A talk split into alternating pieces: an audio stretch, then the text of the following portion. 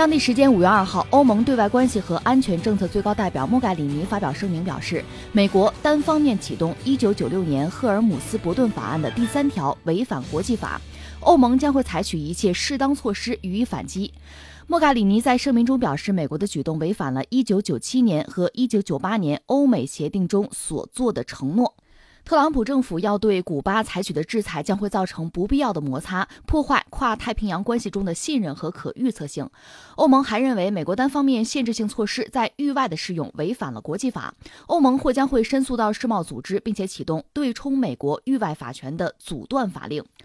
路透社报道，阻断法令可以使在美国被起诉的欧盟公司在欧盟法院向美国索赔人追偿任何损失。据早前的报道，美国国务院是在三月十九号启动一九九六赫尔姆斯伯顿法案第三条部分内容。这个法案授权美国公民就古巴革命政府没收其财产，向联邦法院起诉古巴以及第三国企业，也就是那些利用古巴政府在一九五九年革命期间国有化的财产进行。经营的企业，从一九九六年到现在，迫于其他国家的压力，历任美国总统都是在每隔六个月延续一次暂停执行该法第三条的决议，而特朗普政府没有延续这一惯例。呃，这个事情表面上看是美国和欧洲和欧盟之间的这个矛盾和摩擦似乎有激化的可能，原因是古巴，但是把这个事儿聊清呢，恐怕得从历史上说。嗯，两对儿啊，一个是美国和古巴之间的问题和矛盾。古巴当年就是卡斯特罗了，卡斯特罗革命嘛。呃，在刚开始的时候，美国和卡斯特罗关系还没那么糟，他甚至还邀请过卡斯特罗到美国去转一转啊，嗯，做访问有。但是后来双方关系僵了。呃，美国的就是中情局什么的，还曾经等于说策划，就古巴的一些所谓流亡者，就是呃反对革命的这帮人呢。想搞一个猪湾登陆什么的，推翻古巴的政权，当然没有得逞。而古巴呢，感受到自己的危险，因为它很小，美国又很近，所以古巴等于向苏联靠拢。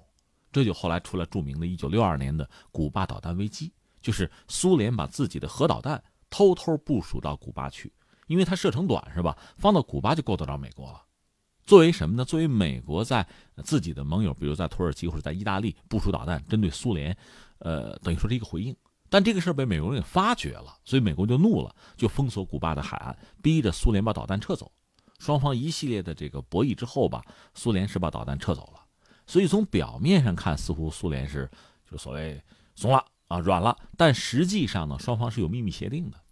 主要是两条吧，一个是美国你把相应的导弹你也得给我撤走，美国等于是后来也撤了。再就是美国你得承诺不能入侵古巴，呃，美国也承诺了。还好，嗯，到现在其实也没有真正的入侵古巴。当然说采用各种方式，就是经济封锁之类的，呃，这是一个。就美国和古巴这关系一直就不好。到了奥巴马时代，最后最后了，奥巴马快下台的时候呢，这个关系有了调整，好了一点吧。但是等于说这这这被窝还没捂热乎呢，特朗普上台，和古巴的关系又回到冰点，这是一个关系啊。另外还有一个关系就是古巴和谁呢？和委内瑞拉，嗯。因为查韦斯他已经去世了，当年的那个总统哈，他和卡斯特罗关系非常好，有人讲叫什么父子关系、师生关系。就查韦斯认为呢，卡斯特罗本身是自己的老师啊，父辈嘛，人家跟美国斗啊，作为一个师长啊，一直这个腰杆很硬，坚持下来不容易。古巴确实到现在没有投降，不容易。那查韦斯就向他学，但查韦斯比卡斯特罗好在哪儿呢？他有油，它确实有油。所以当年就是国际油价比较高，而且就是委内瑞拉日子过得不错的时候，查韦斯当然就给古巴很多的帮助，就给你燃料援助。而古巴也有自己的优势，比如它医疗系统比较好，就像查韦斯呢，呃，就像委内瑞拉就进行这方面的援助，双方就是，呃，取长补短啊，各取所需，呃，就是互相支持，是这么一个关系。那你看这个等于三个国家哈，《三国演义》哈，古巴和委内瑞拉关系好，那美国当然就不爽。美国是既恨古巴又恨委内瑞拉，他们俩又打得火热，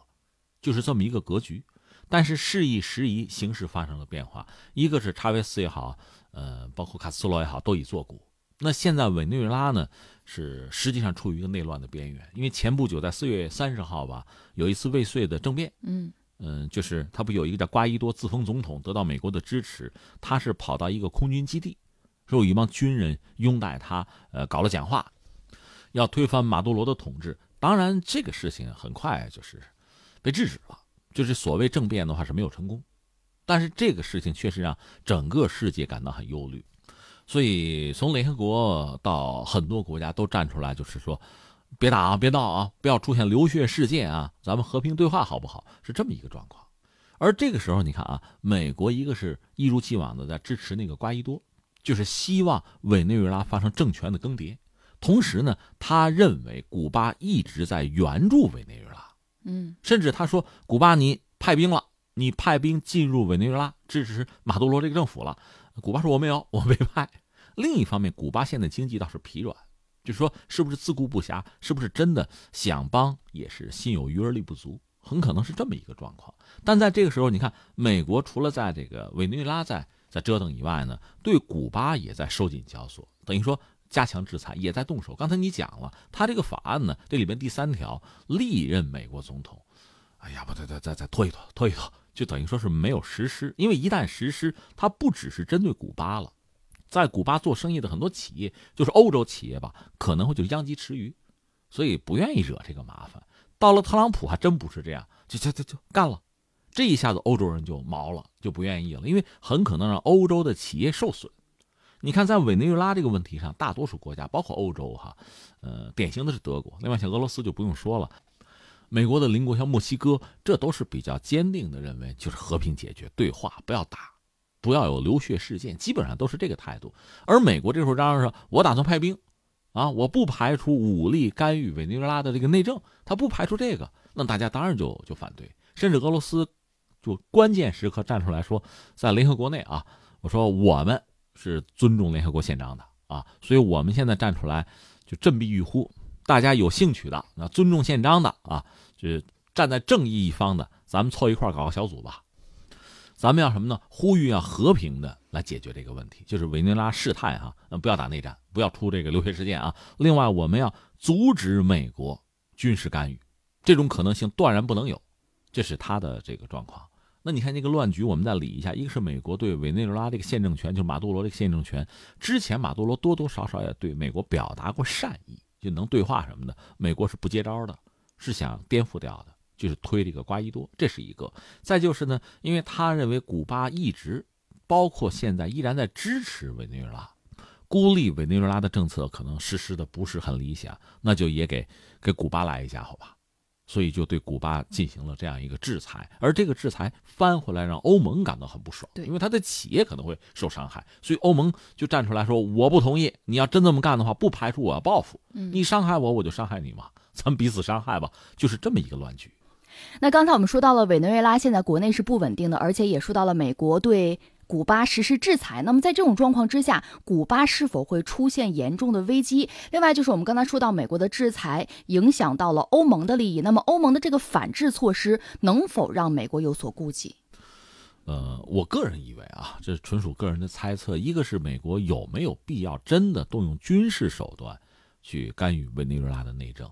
我倒觉得他不必，他能做的可以是什么呢？支持自己的一些，就所谓马仔。白手套就是委内瑞拉周边的一些国家，你比如哥伦比亚等等，这些国家和美国关系还好，甚至言听计从，由他们出面呢去介入委内瑞拉的这个内政可能性似乎更大。当然，这些国家谁也不傻，是不是真的愿意做这个事情，做这个白手套另说啊。但是美国直接进行军事干预的话，我觉得难度是很大的。这个难度一呢，我们讲从全球范围内，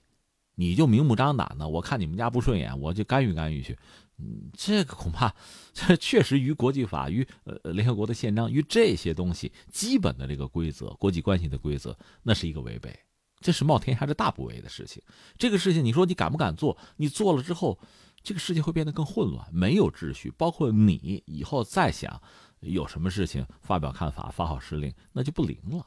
你带头违背，你想当年联合国怎么搞起来的？那确实富兰克林·罗斯福起了很重要的作用。现在等于说你给自己挖坟掘墓，这个不是一个聪明的办法。这是一个。第二个呢，就算是特朗普说我就要用兵，我就用，甚至也不排除他动用总统的这个权利，可以在短时间内的，呃，调动军队。但是像民主党，就是他的对头，在美国国内政治这个环境里，大家也是不能接受的，会打断他，会阻止他，通过各种方式制约他。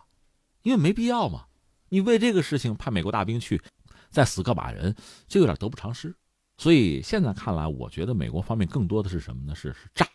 就是敲诈的那个诈，是在炸你、吓唬你。那如果你一下子就软了，嗯，就担心这个可怕的后果了，你就接受现实了，那也许是美国人更愿意达到的一种一种结果，就是不战而屈人之兵，就是造势，这可能是最理想的。但是不管怎么说，美国现在的做法呢，总的来说是违规的。这个规呢有大规有小规，大规我想还是从，呃国际关系的基本准则、联合国宪章啊，从这个层面。所谓小规呢，美国和欧盟就和欧洲国家之间，刚才你谈到了，它是有一系列的约定的，因为以前是盟友，关系也不错。以前的状况是美国振臂一呼，欧洲小弟就跟，以前一直是这样。最近这几年不听话了啊，但是以前的那个约定还在。那你现在肆无忌惮，说什么就是什么，说不算就不算，那欧洲人怎么受得了？更何况，就特朗普上台以来吧，和欧洲的关系一直不是那么理想，不管是从这钢铁和铝的关税啊，到伊朗问题啊，等等等等，到古巴，这都是很不爽的事情。所以，哎，还有包括波音、波音和空客，就是政府给补贴那个事情，在这个 WTO 不也闹吗？嗯，这一系列的问题其实都还没有一个解决。那这个事情只是其中之一，所以如果美国真要动的话，不排除欧洲也玩真的，因为确实憋了很久了。